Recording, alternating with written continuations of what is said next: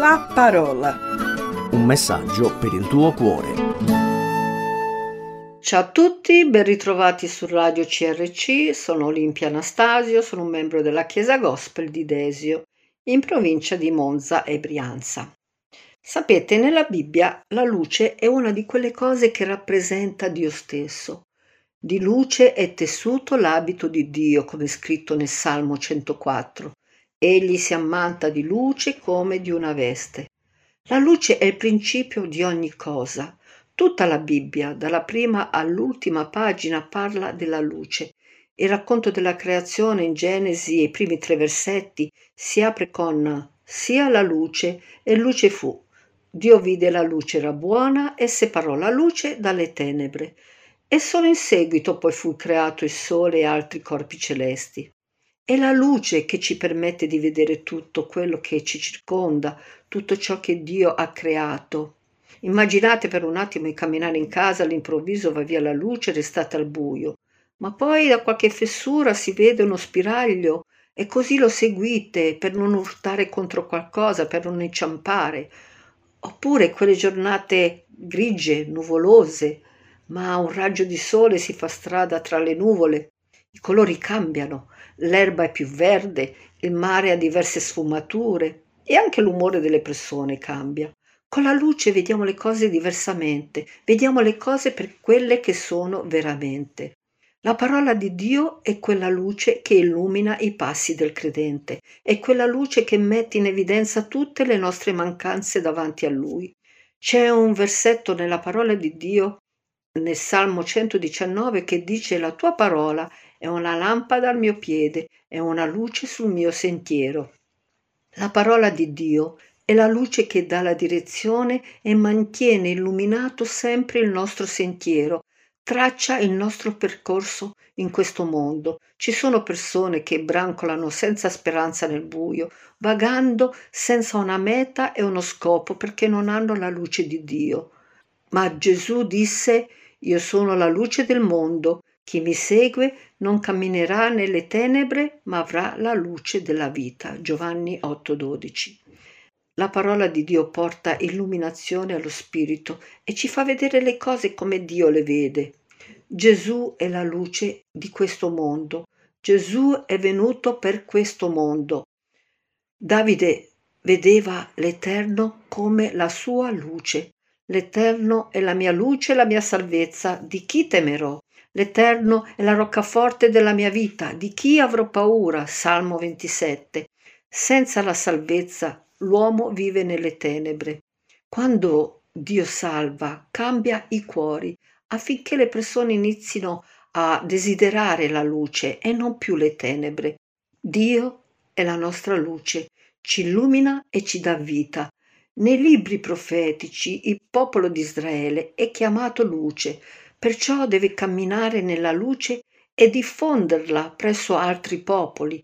In Isaia 49,6 è scritto: Voglio fare di te la luce delle nazioni, lo strumento della mia salvezza fino all'estremità della terra. Così parla il Signore, il Redentore, il Santo di Israele. E ancora in Isaia 60 ci sono questi bellissimi versetti che dice così: Non più il sole sarà la tua luce, nel giorno non più la luna ti illuminerà col suo chiarore, ma il Signore sarà la tua luce perenne, il tuo Dio sarà la tua gloria.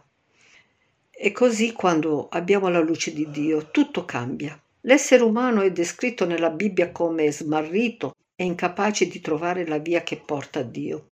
Satana ha accecato gli occhi e le menti delle persone. Il messaggio dell'Evangelo pronunciato da Cristo è un faro che illumina, che apre il cuore degli uomini e li guida sulla via della salvezza. L'ignoranza religiosa è un danno tremendo, ma scoprire chi è Dio produce vita eterna.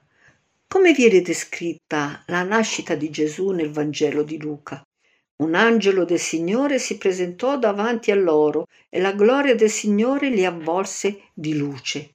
Oppure quando il vecchio Simeone prese in braccio Gesù e benedisse Dio dicendo I miei occhi hanno visto la tua salvezza, che hai preparato dinanzi a tutti i popoli per essere luce da illuminare le genti e gloria del tuo popolo Israele. Luca 2:30. Gesù la luce per illuminare le genti e tutti i popoli del mondo, come scritto in Giovanni. È una luce che appartiene esclusivamente agli uomini, è alla portata di tutti. La scelta è tra luce che Cristo e le tenebre che tutto ciò che ci tiene lontani da Dio. Per il credente la vera grande luce dunque è Cristo. Io sono la luce del mondo, proclamò Gesù nel Tempio di Gerusalemme, parole che ripeté più volte, dandone segni concreti come quando ridiede la vista a un cieco o quando insegnò chi mi segue non camminerà nelle tenebre, avrà la luce della vita. La luce portata da Cristo deve essere diffusa. I cristiani non brillano di luce propria, ma di luce riflessa. Per questo sono definiti figli di luce. Efesini 5:8. Se un tempo eravate tenebra, ora siete luce nel Signore. Comportatevi perciò come figli della luce. Il frutto della luce consiste in ogni bontà, giustizia e verità. Cercate ciò che è gradito al Signore e non partecipate alle opere infruttuose delle tenebre, ma piuttosto condannatele apertamente, poiché di quanto viene fatto da costoro in segreto è vergognoso perfino parlare. Tutte queste cose che vengono apertamente condannate sono rivelate dalla luce, perché tutto quello che si manifesta è luce. Per questo sta scritto, svegliati o tu che dormi e Cristo ti illuminerà.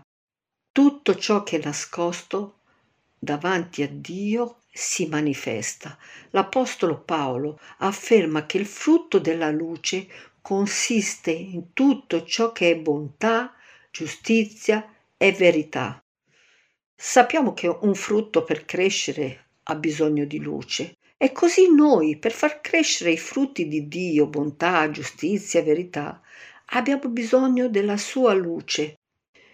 Voi siete la luce del mondo.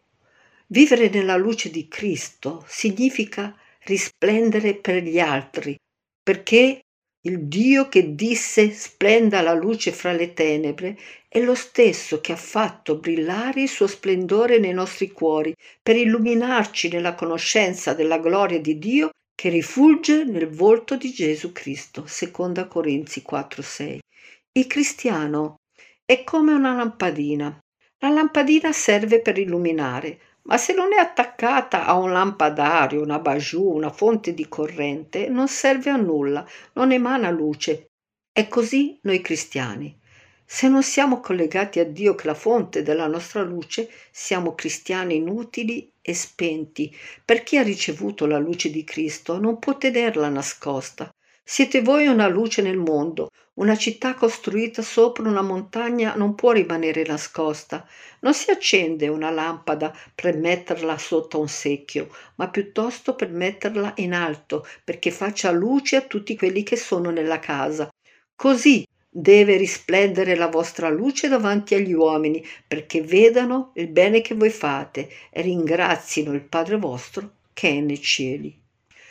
Quando facciamo un incontro con Dio, nulla è più lo stesso. Non siamo più gli stessi, tutto il nostro essere, sia interiore che esteriore, deve emanare la luce di Dio affinché possiamo illuminare questo mondo di tenebre.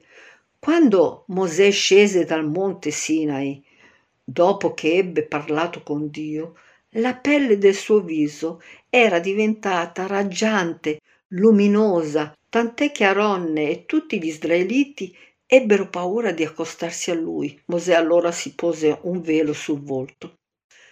Senza quella luce, come abbiamo detto, vaghiamo nel buio. Dio è la luce che ci guida e ci indica la strada.